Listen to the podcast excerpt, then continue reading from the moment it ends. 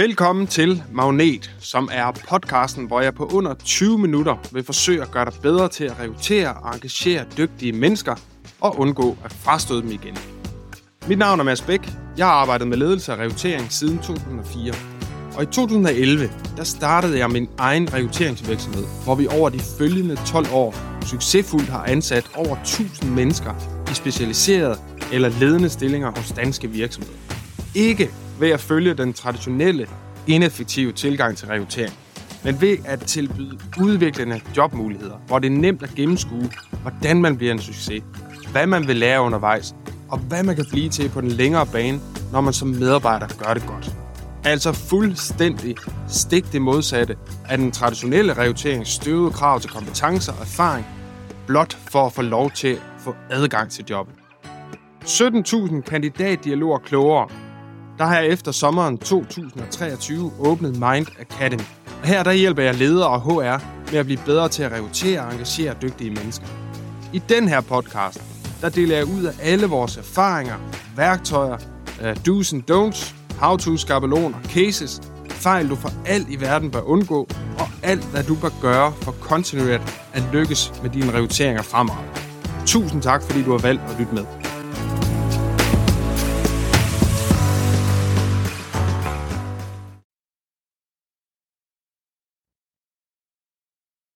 Her får du et ledende spørgsmål, som udstiller den uhensigtsmæssige måde, mange jobs bliver defineret på, og som aldrig svarer på det, din potentielt nye medarbejder aller, aller helst vil høre om. Og jeg har efterhånden stillet det her spørgsmål i ret mange sammenhænge, enten som øh, indledning til et salgsmøde, i et øh, oplæg, jeg har holdt, eller på en, øh, en LinkedIn-post. Og i 99% af tilfældene, der er svaret altid det samme.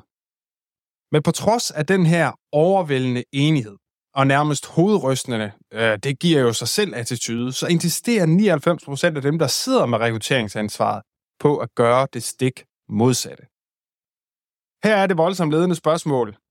Hvem vil du mene har den bedste forudsætning for succesfuldt at gennemføre en videregående uddannelse?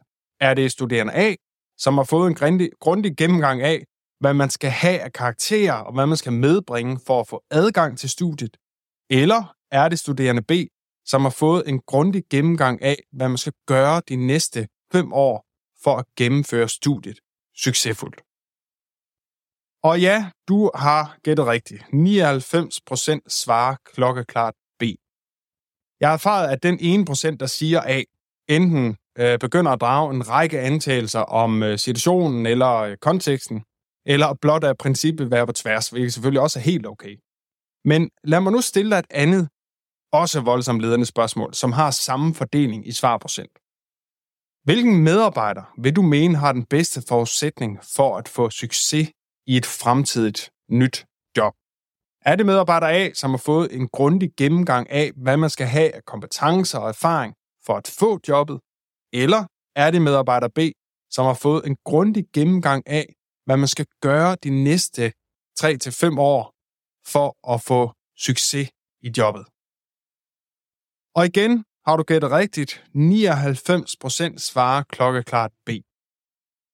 Gør mig så lige en tjeneste. Hop lige på LinkedIn, Jobindex, øh, O4, eller hvor du plejer at finde annoncer.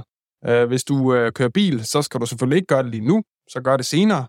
Og gør så et ihærdigt forsøg på at finde en jobannonce, hvor du uden at blinke og få sort streg i panden, reelt kan svare på, hvordan og hvornår man er en succes i jobbet, uden brug af antagelser omkring konteksten.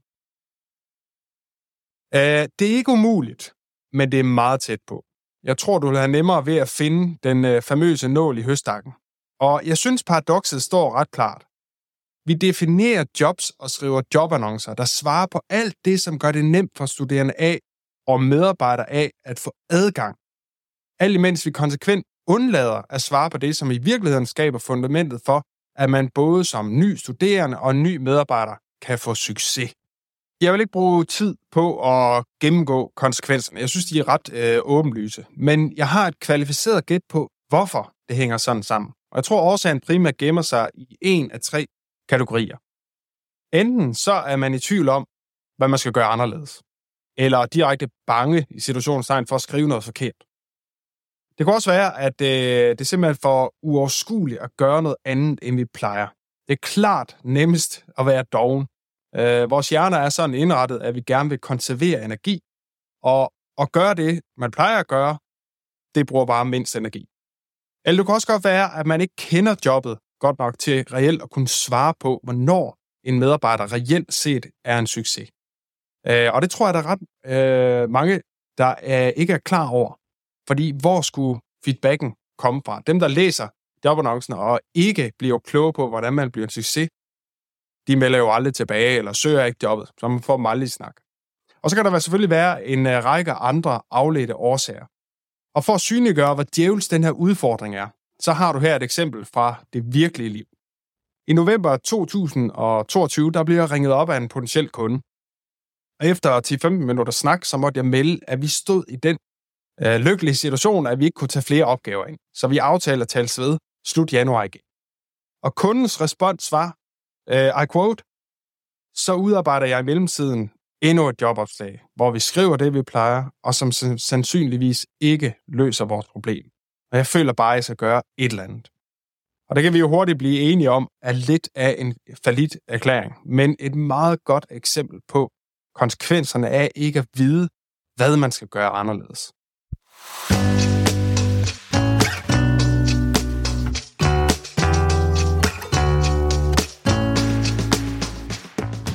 Nu kommer svaret på en løfte fra overskriften på dagens episode af Magnet. Alle vil gerne vide, hvordan de bliver en succes i et nyt job. Alle. Også dig. Også mig. Og alle vinder på at vide det. Både medarbejderen og virksomheden. Alligevel så er det noget øh, af det, de fleste kandidater, vi har talt med gennem tiden. Og det er altså over 17.000 kandidater, vi har haft i proces over de sidste 12 år. Øh, det er noget, som de kandidater, vi har talt med gennem tiden, sjældent synes, de får helt svar på, når de søger et job. Så hvis du vil gøre noget godt for din fremtidige rekruttering, så fortæl kandidaterne frem for alt andet, hvad de skal gøre for at være en succes. Og måden du gør det på, det er ved at konvertere din øh, i forvejen intetsigende jobkrav til voldsomt motiverende succeskriterier. Og jeg skal nok komme tilbage til, hvordan. Fordi så ved dine håbfulde kandidater præcis, hvordan og hvornår din succes i jobbet. Og det kommer til at forvandle hele din rekrutteringsproces fra et system, der tiltrækker mennesker, der er motiveret for at få jobbet, til et system, der tiltrækker mennesker, der er motiveret for at gøre jobbet.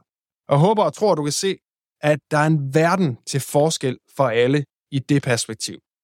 Du kommunikerer nu på en måde, der taler udelukkende til medarbejder B. Og her er, hvad du skal gøre.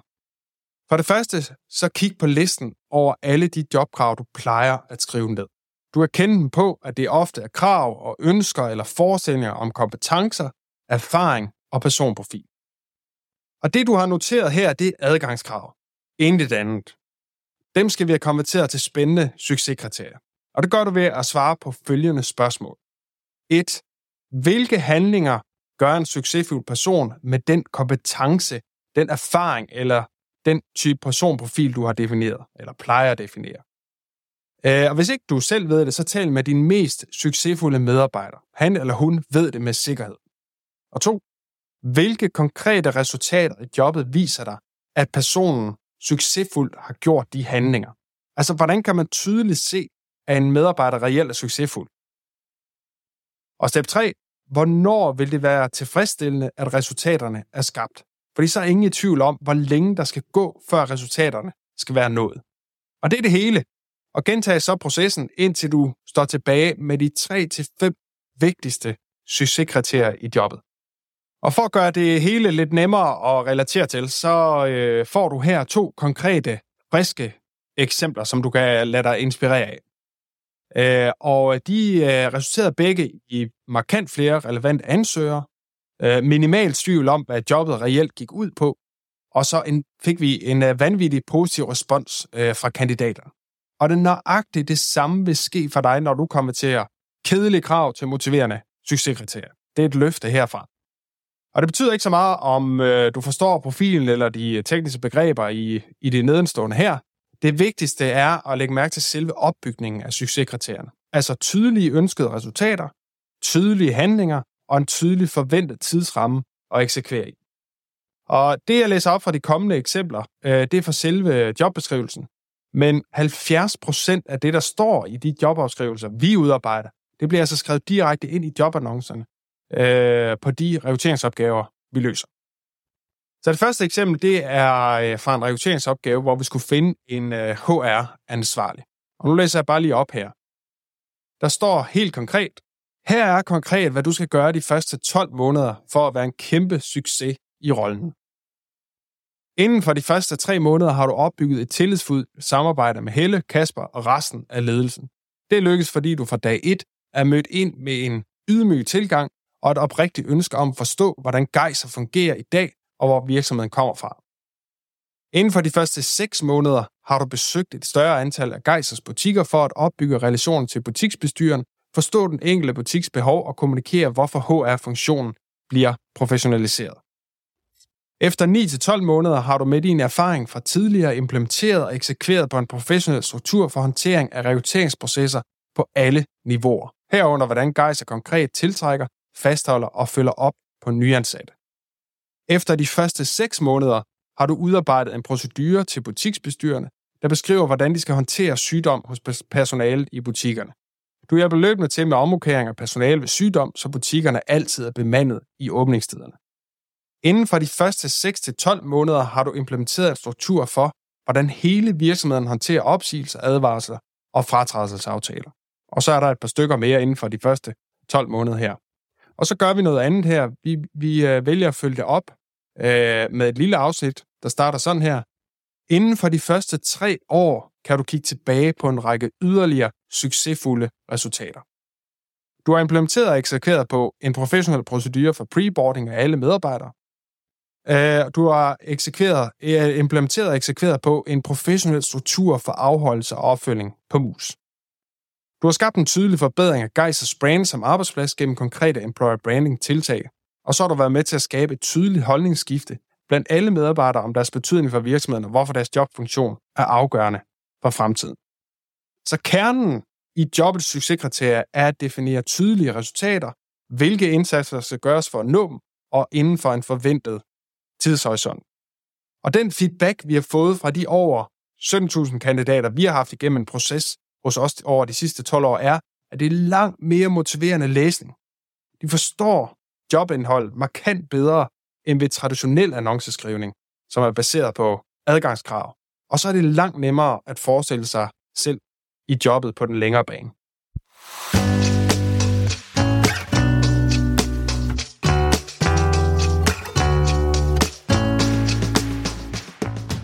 Lad os tage et øh, eksempel mere.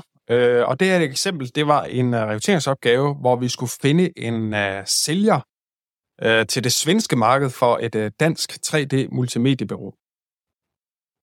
Nu læser jeg direkte op. Vi har gjort forarbejdet skitseret, hvordan de første 12 måneder ser ud i din lange karriere hos Cat Design Form.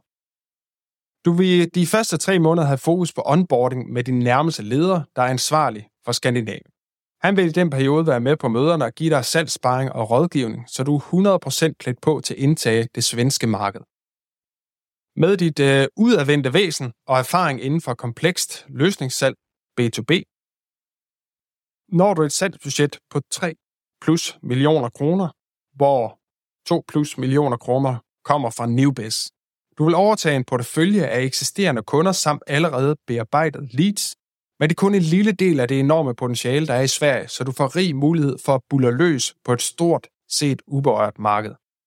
For at nå din mål, booker du med din vedholdenhed 10 møder om måneden, hvor i halvdelen af førstegangsmøder med fokus på Newbiz. Og i takt med, at du får opbygget en kundedatabase øh, og bliver samarbejdspartner for flere kunder, vil Newbiz efter 1-2 år falde naturligt, og du vil arbejde dig over mod en rolle som Key Account Manager, hvor relationssalget fylder mere og mere. Godt.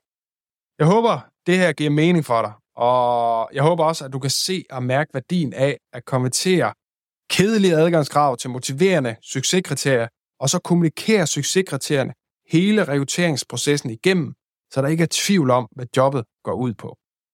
Så vil jeg garantere, at øh, du både slår de forfærdelige undersøgelser, der viser, at over 60% af alle nyansatte ikke føler, at deres nye job lever op til forventningerne og at du kommer til at opleve medarbejdere, der er langt mere engageret og som bliver længere i jobbet.